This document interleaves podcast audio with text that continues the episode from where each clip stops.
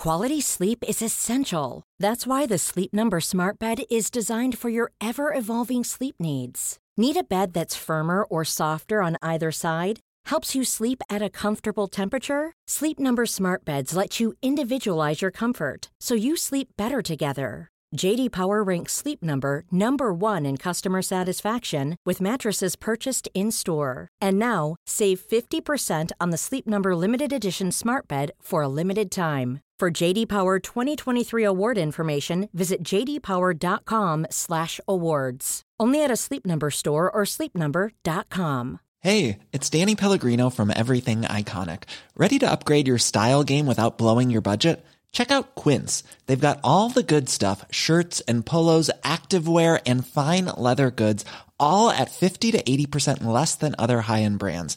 And the best part? They're all about safe, ethical and responsible manufacturing. Get that luxury vibe without the luxury price tag. Hit up quince.com slash upgrade for free shipping and 365 day returns on your next order. That's quince.com slash upgrade.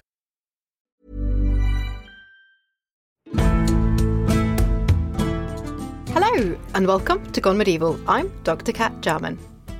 Raiding, trading, and settlement are all key parts of the Viking phenomenon. And it's not a coincidence that several large kingdoms were formed in precisely this period.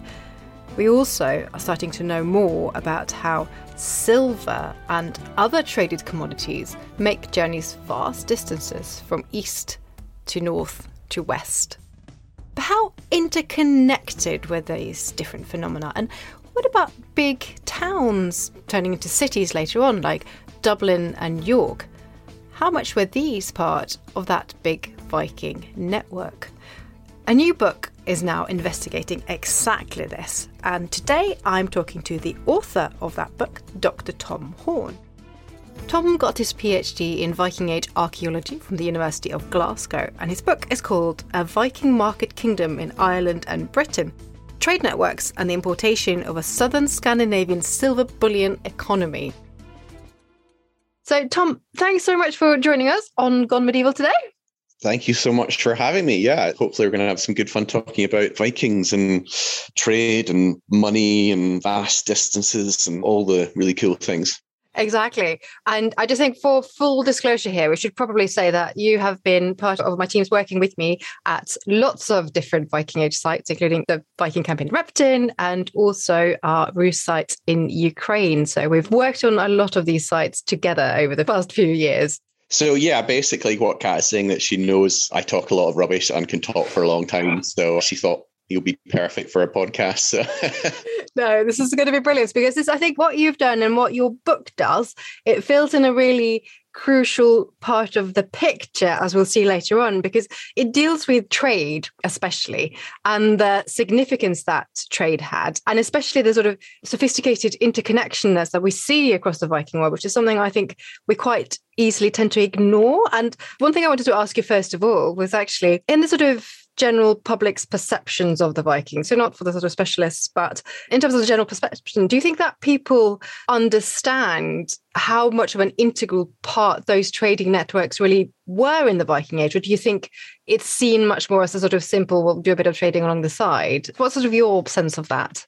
I think people are getting a much better idea, you know, over the last generation or so when there've been these big urban excavations. We'll be talking about Dublin and York. Jorvik people probably remember from maybe their youth these sort of major excavations of what we now know as major trading towns. And For that past generation, I think there's been an understanding that trade and market sites were important, but the problem I think we have is certainly in Ireland and Britain is that very heavily built up cities, and you only rarely get a chance to do large amounts of new archaeology. So I think if you'd asked me this question in the sort of 70s, 80s, 90s, I think people probably would have gone, oh, yeah, I remember the sort of major excavations in Dublin and York, or Jorvik as it was to the Vikings.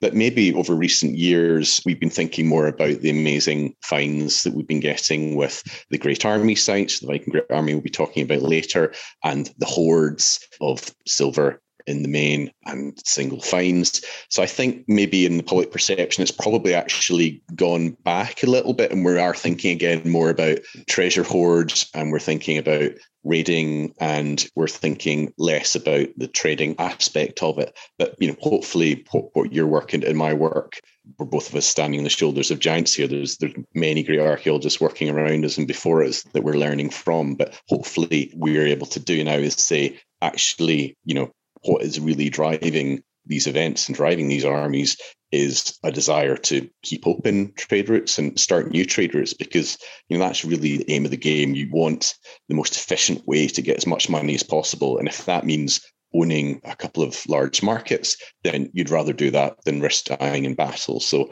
to recap, I think people have been aware, but I think more recently with the amazing finds, such as things like the Galloway Hoard in southwest Scotland, that people are thinking about treasure. But now the important thing with the Galloway Hoard is the way it's been written up very recently by Goldberg and, and Davis gives you a brilliant idea of the massive trade networks that are involved in getting these shiny, amazing things to what is a rural sort of part of southwest Scotland. So yeah, I think we're on the cusp of a sort of second sort of great age and, and a sort of general popular understanding of what these trade networks are.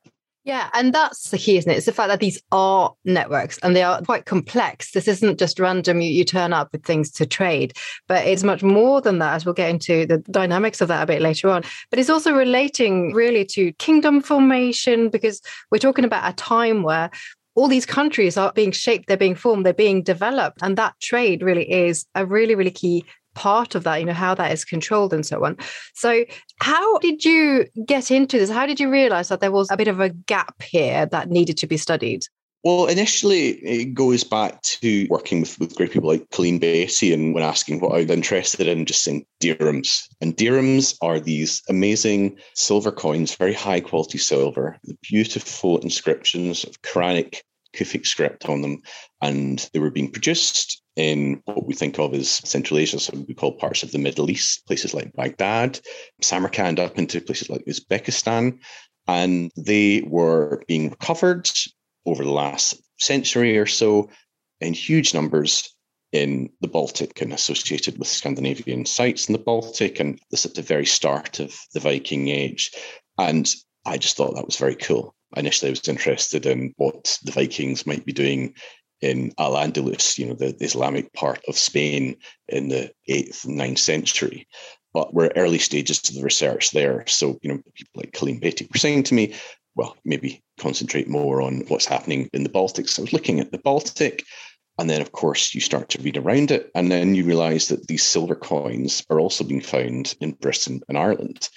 And that was just utterly fascinating to me. It was just distances involved, you know, something coming from Baghdad and ending up on an island of Scotland, for example, Skye, where we have these dirham coins, and you get them also in England, associated often with the Great Army, which we'll talk about later. So I was just trying to think what were the mechanisms behind this? You know, these silver coins, they're in huge numbers in the Baltic. They're being traded for something which we'll probably discuss later. But then they're also ending up in Britain and Ireland. And I was thinking, what are those connections that are connecting essentially Central Asia via the Baltic, uh, via Scandinavia, and then into Britain and Ireland? Because I thought there must be something really big happening for these coins to be finding their way through into Britain and Ireland from the mid 9th century. So that was really what got me interested. And it was basically the how and the why of these beautiful silver coins were, were ending up in Britain and Ireland. Yeah, because there needs to be a point. There needs to be a reason, really, and then sort of a market for them, which is exactly what you've been looking at. So I wanted to get back in a moment to Scotland and Ireland, especially. But I think just for those of our listeners who are maybe not quite so familiar with it, maybe a sort of quick recap of what's happening. So we're in the ninth century here. So we're sort of well into the Viking Age, which has been going for almost, well, a century really by now. And we'll also do a little plug for some of our other episodes. We've got quite a few on these. There are some on the Great Army afterwards. If you want to hear more, you can go back and look over over the previous Gone Medieval episodes to fill in some of the gaps here. But can you just give a sort of brief summary to ninth century, this great army that we talk about all the time, and England, the Vikings? What's going on in England, and also wider than that in, in sort of Scotland and Ireland at the time? I know there's a bit of an unfair question to ask you to summarize briefly, but if you could do that. So, what everyone will know is the raids, the classic raids that are starting in the 780s, 790s. But you seem to have a second phase that starts in about 840s in Ireland and the mid 860s in England and also up into Scotland. And that is when you get a different breed of Vikings. And these Vikings seem more intent on staying and they seem more intent on setting up what will become major markets. So, what's happening there, if we go to Dublin in the 840s, we think it's probably what we'd consider Norwegians that set this up in around about 840. But then something happens in the early 850s.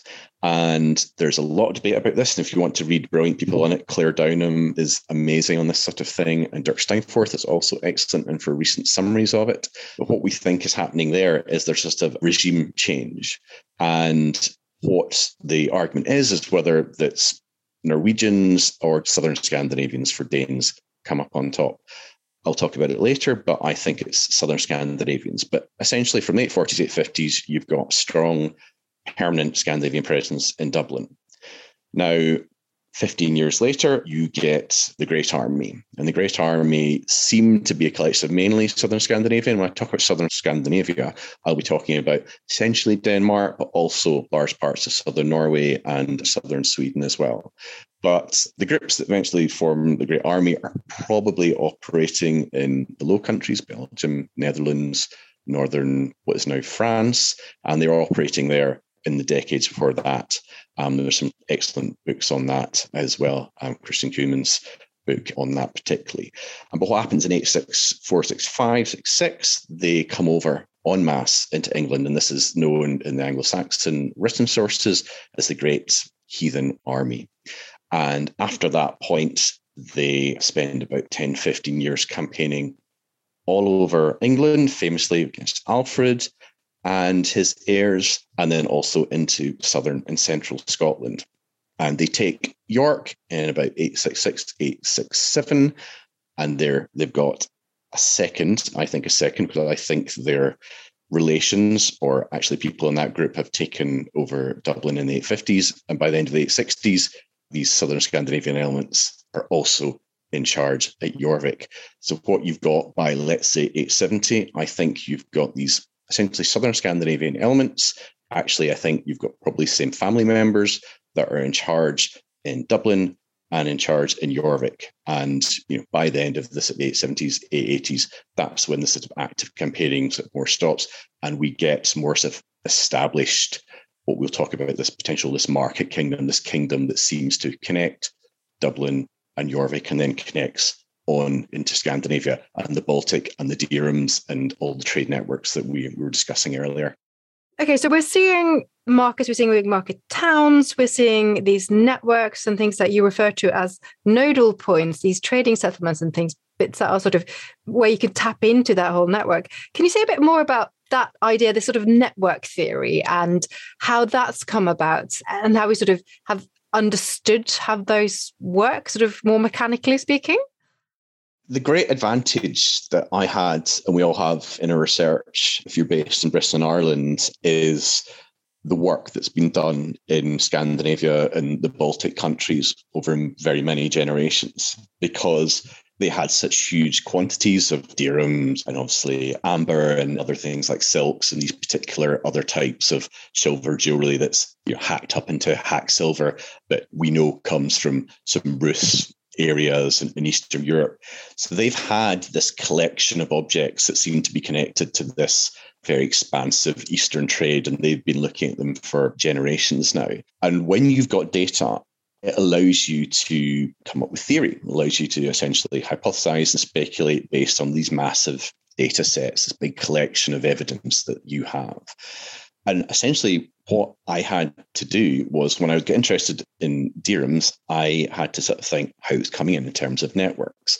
And the Scandinavians had answers for this in archaeology, really brilliant work.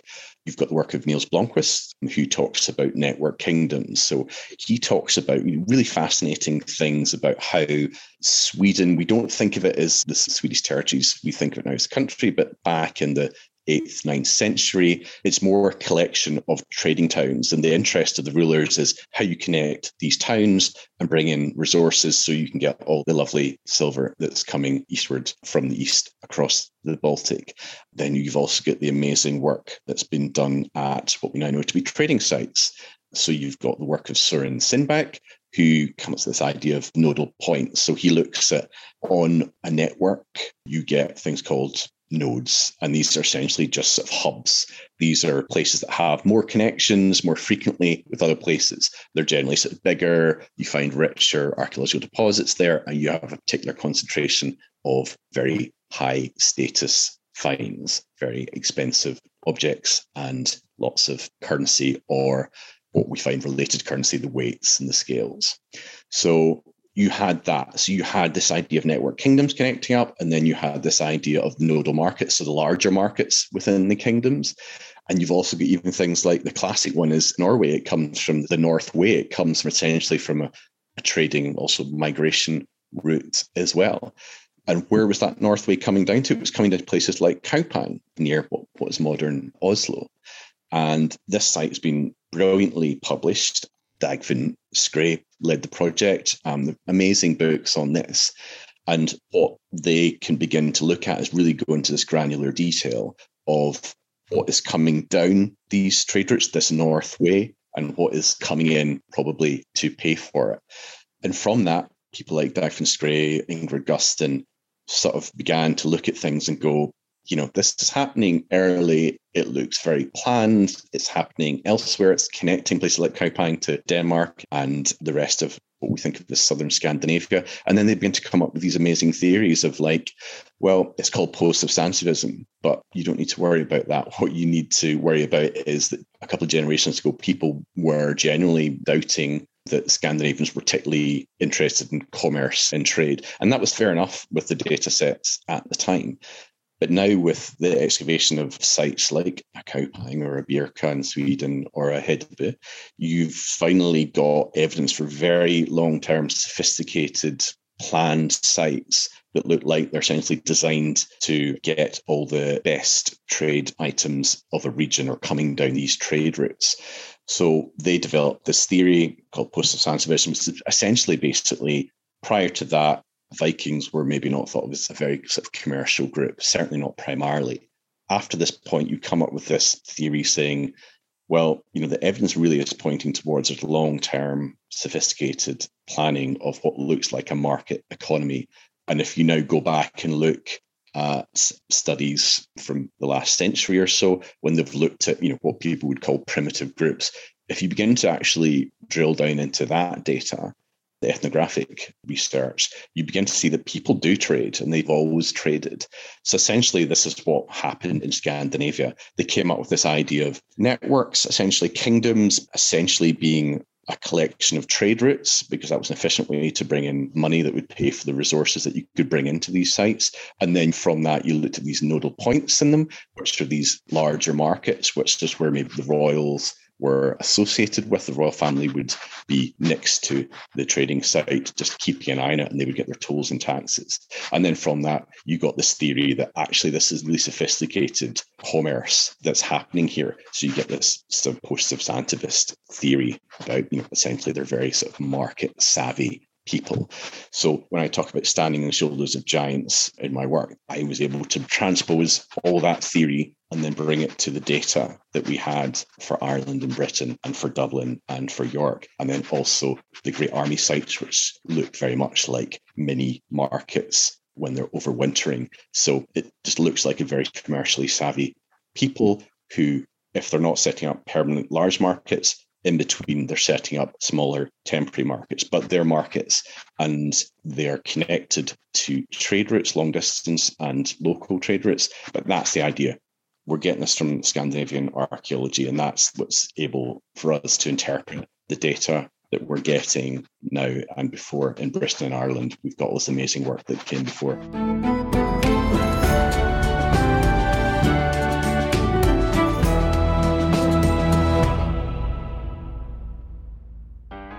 Did Edison really take credit for things he didn't invent? Were treadmills originally a form of corporal punishment? And would man have ever got to the moon without the bra? You can expect answers to all these questions and more in the brand new podcast from History Hit, patented History of Inventions. Join me, Dallas Campbell, as I uncover what really sparked history's most impactful ideas. Each episode, I'll be recruiting the help of experts, scientists, historians, and even a few real life inventors. Subscribe to Patented History of Inventions wherever you listen to your podcasts. Many of us have those stubborn pounds that seem impossible to lose, no matter how good we eat or how hard we work out. My solution is PlushCare. PlushCare is a leading telehealth provider with doctors who are there for you day and night to partner with you in your weight loss journey. They can prescribe FDA-approved weight loss medications like Wegovy and Zepbound for those who qualify. Plus, they accept most insurance plans. To get started, visit plushcare.com slash weight loss. That's plushcare.com slash weight loss. Quality sleep is essential. That's why the Sleep Number Smart Bed is designed for your ever evolving sleep needs. Need a bed that's firmer or softer on either side? Helps you sleep at a comfortable temperature? Sleep Number Smart Beds let you individualize your comfort so you sleep better together. JD Power ranks Sleep Number number 1 in customer satisfaction with mattresses purchased in-store. And now, save 50% on the Sleep Number limited edition Smart Bed for a limited time. For JD Power 2023 award information, visit jdpower.com/awards. Only at a Sleep Number store or sleepnumber.com. One size fits all seems like a good idea for clothes until you try them on. Same goes for healthcare. That's why United Healthcare offers flexible, budget-friendly coverage for medical, vision, dental, and more. Learn more at uh1.com.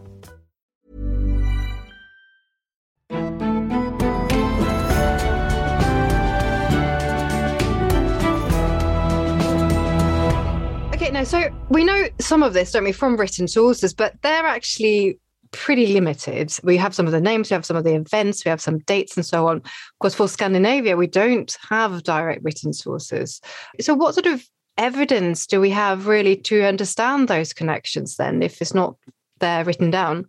For what is happening in Ireland and Britain, to take a step back, yeah, we're initially looking at the written sources. We've got the Irish annals and we've got potentially the English annals, and they will mention the Great Army. That's where we get the name from, and they'll mention certain figures. And there's an Ivar who becomes very prominent and who seems to be operating both I think, in Ireland, particularly in Dublin, and with the Great Army in England and southern Scotland as well. After that point, we are looking at the archaeology, and what we are looking at is particular signs of material culture, the archaeological evidence that seem to connect these two sides of this kingdom. And it is initially looking at things like dirhams, and dirhams are used as currency. We think in what they called a bullion economy, so a metal weight economy. So that's when the currency that you have it's not like a modern economy where the coin has a figure of state on it and it's a particular value. It doesn't have any precious metal in it, but it's taken as a guarantor of value. In a bullion economy that's operating in, in Britain and Ireland this time, in the Viking economies, what is happening is you are valuing the silver based on its weight and its purity, and you will assess its weight in a small portable balance with some weights on the other side, and you maybe test it by bending it or scratching it or taking peck marks out of it, and that's to assess the purity, whether it's soft or hard, of it's most commonly silver. It could also be gold. And you're also then seeing if it's been plated with silver over a base metal. So that's another connection you've got. You've got this similar sort of use of silver, things like the dirhams, and also cut up bits of silver because it doesn't matter what it looks like as long as the silver is good. It can be a cut up arm ring, and that also goes into the scale pan, and you measure that with the same weights. Now, what else we're looking at is very interesting. I think the thing that made me really think about the connections between Dublin and York, because people have been talking about those connections, you know, essentially since the ninth century. And Alfred Smyth has talked about the connections between Dublin and York before. But what is really interesting now, and the evidence that he didn't have, is that we've got these urban excavations, you know, since the 70s and 80s. So we started to find things, for example, the Baltic amber is particularly popular in southern Scandinavia. And the places that we find it in the biggest concentrations in Western Ireland are, you guessed it, Dublin and Jorvik.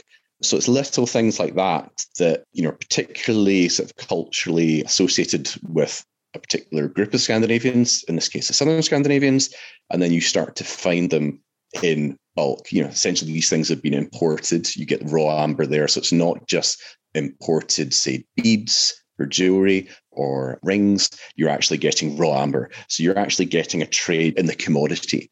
And again, that fitted in with what was happening with this silver dirhams, but also other particular pieces of types of silver jewelry that are coming from the Baltic and the Ruslands in Eastern Europe.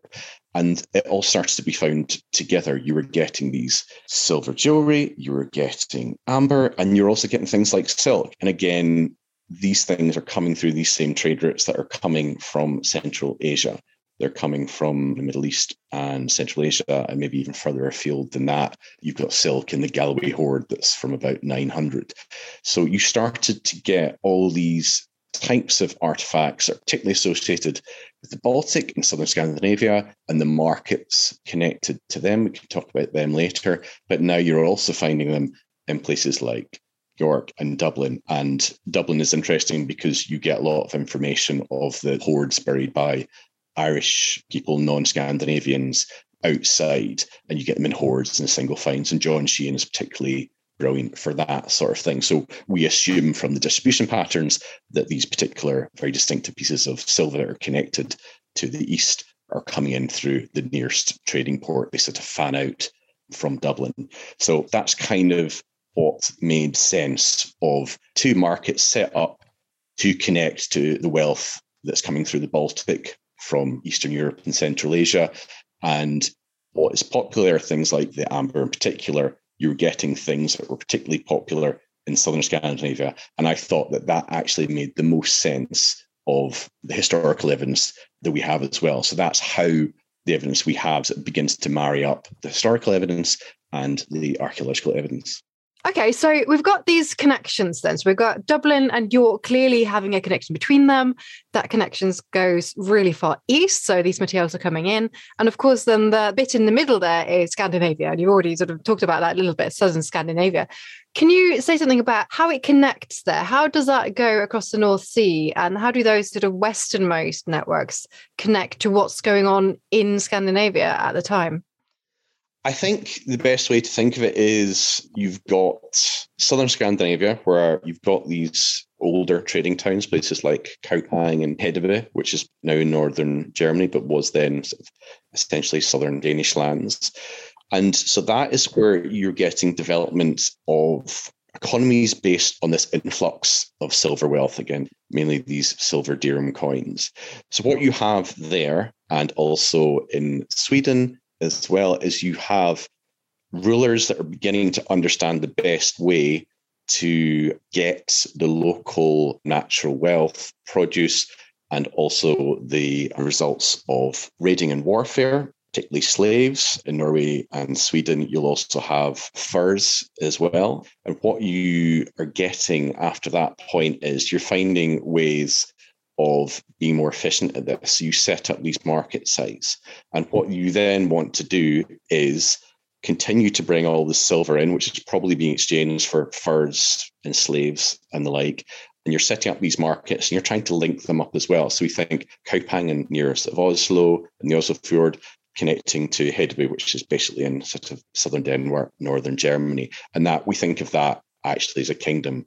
Nils Blomkvist would call it a network kingdom and you also get network kingdoms connecting Scandinavian territories in the Eastern Baltic with Scandinavia proper. So Birka, which is to the major trading site to the west of Stockholm, is connecting across the Baltic into places like probably Estonia and then into the river systems of Eastern Europe, then heading down to where the silver's coming in.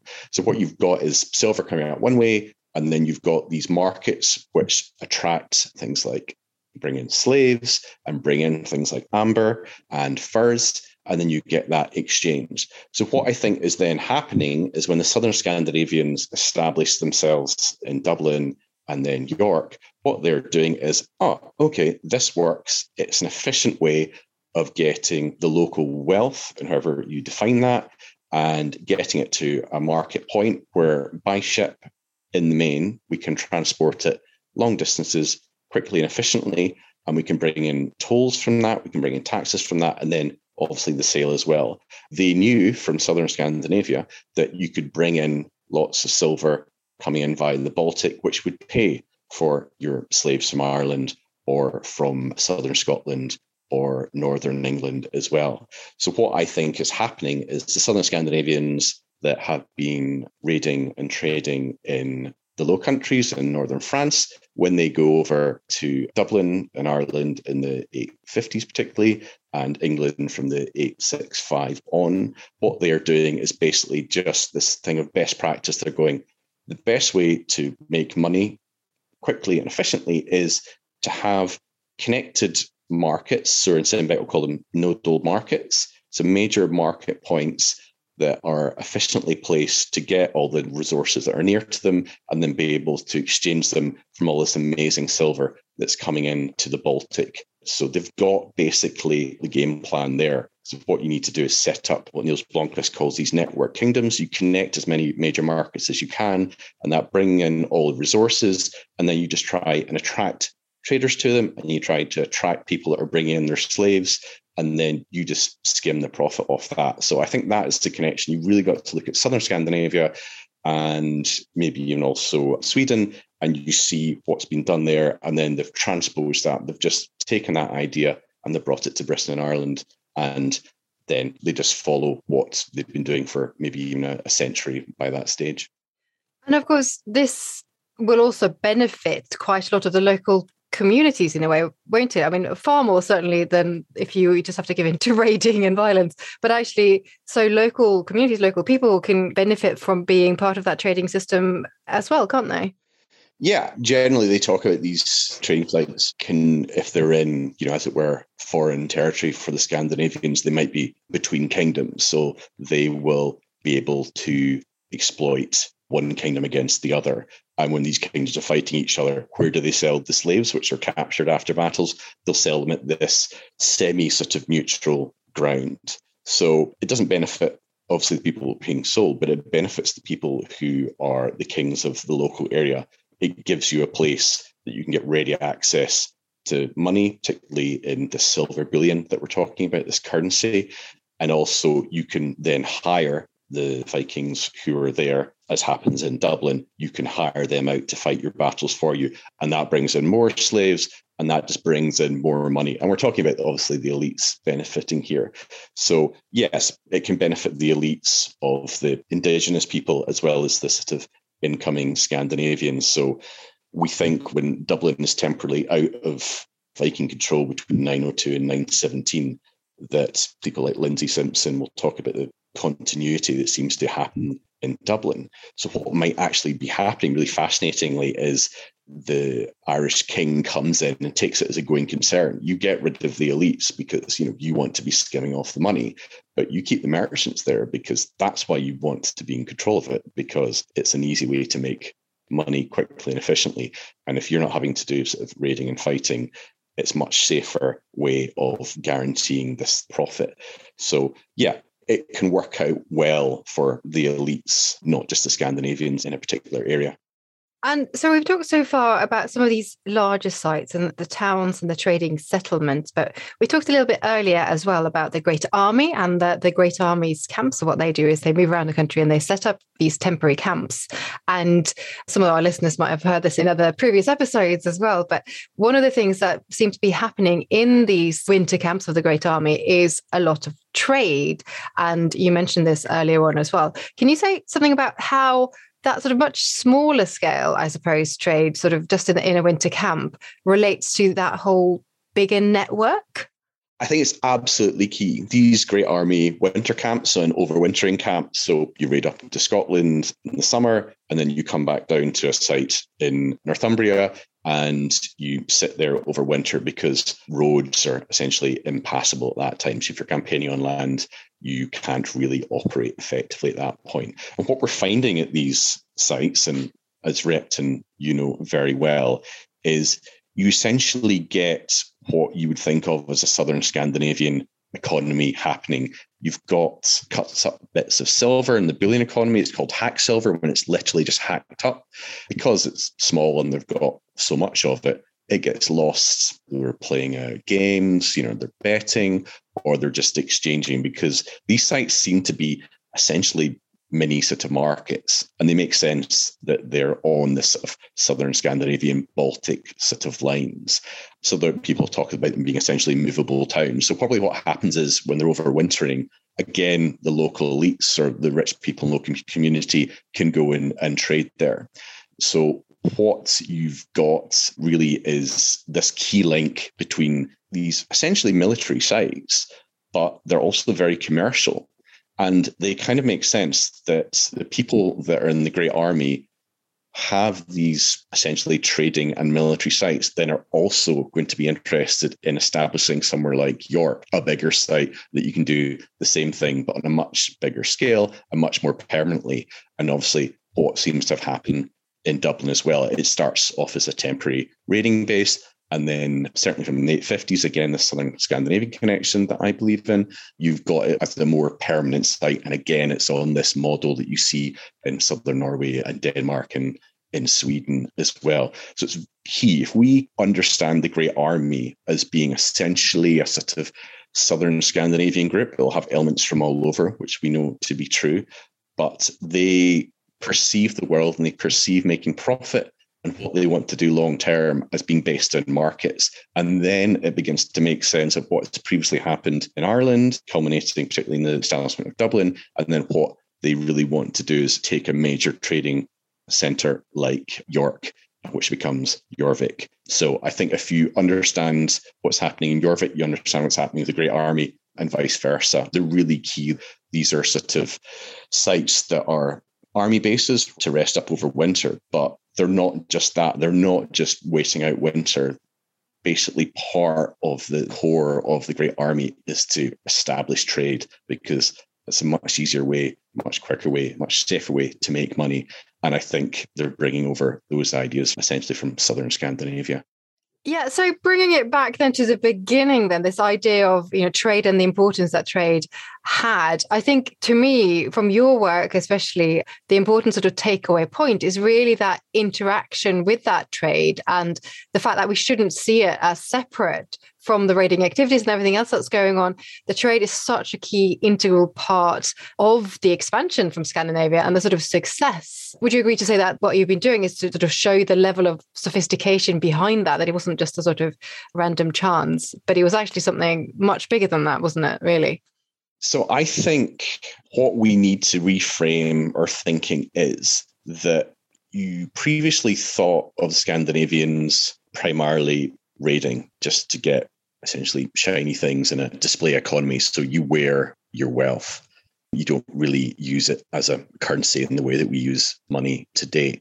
I think what we need to flip in his head is at the very elite level. So place people like these Ivar that seems to be operating in Ireland and with the Great Army in the 850s, 860s. I think what we need to think of, these guys are really thinking the raiding is a means to an end, and the end is set up permanent trading sites and trading market centers that connect in to wider long distance trade routes. And I think everything begins to make more sense if, if you look at what's happening in Dublin, you look at what the Great Army do and when they stop. They kind of stop when they've established markets. In Dublin as well, they're not massively interested in expanding. They have other coastal sites around Ireland, but Dublin is the big one. Once they stop there, they're kind of not that interested and probably not able to expand inland quite so easily. But I don't think they would have, even if they could. I think, you know, the means to the end was setting up these trading sites because low risk, you guaranteed as much as you can. You get guaranteed income, tolls, and taxes.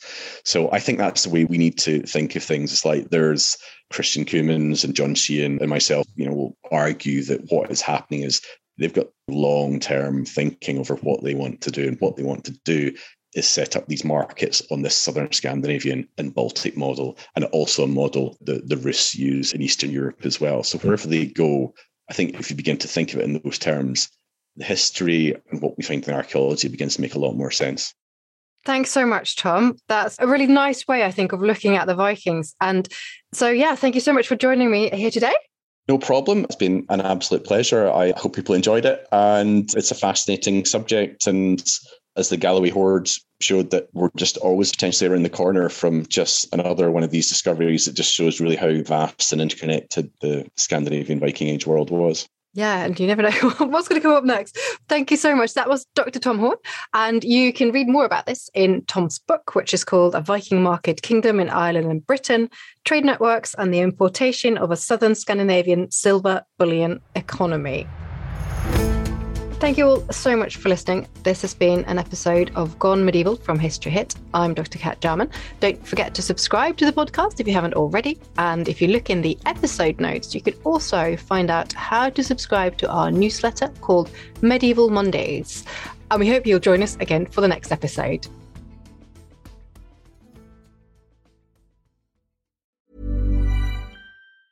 Planning for your next trip? Elevate your travel style with Quince. Quince has all the jet setting essentials you'll want for your next getaway, like European linen, premium luggage options, buttery soft Italian leather bags, and so much more. And it's all priced at 50 to 80% less than similar brands. Plus, Quince only works with factories that use safe and ethical manufacturing practices. Pack your bags with high-quality essentials you'll be wearing for vacations to come with Quince. Go to quince.com slash trip for free shipping and 365-day returns. Thank you for listening to this episode of Gone Medieval. Please follow this show wherever you get your podcasts. It really helps us out and you'll be doing me a big favour. Don't forget you can also listen to all of these podcasts ad-free and watch hundreds of documentaries when you subscribe at historyhit.com forward slash subscribe. As a special gift, you can also get your first three months for just £1 a month when you use the code MEDIEVAL at checkout.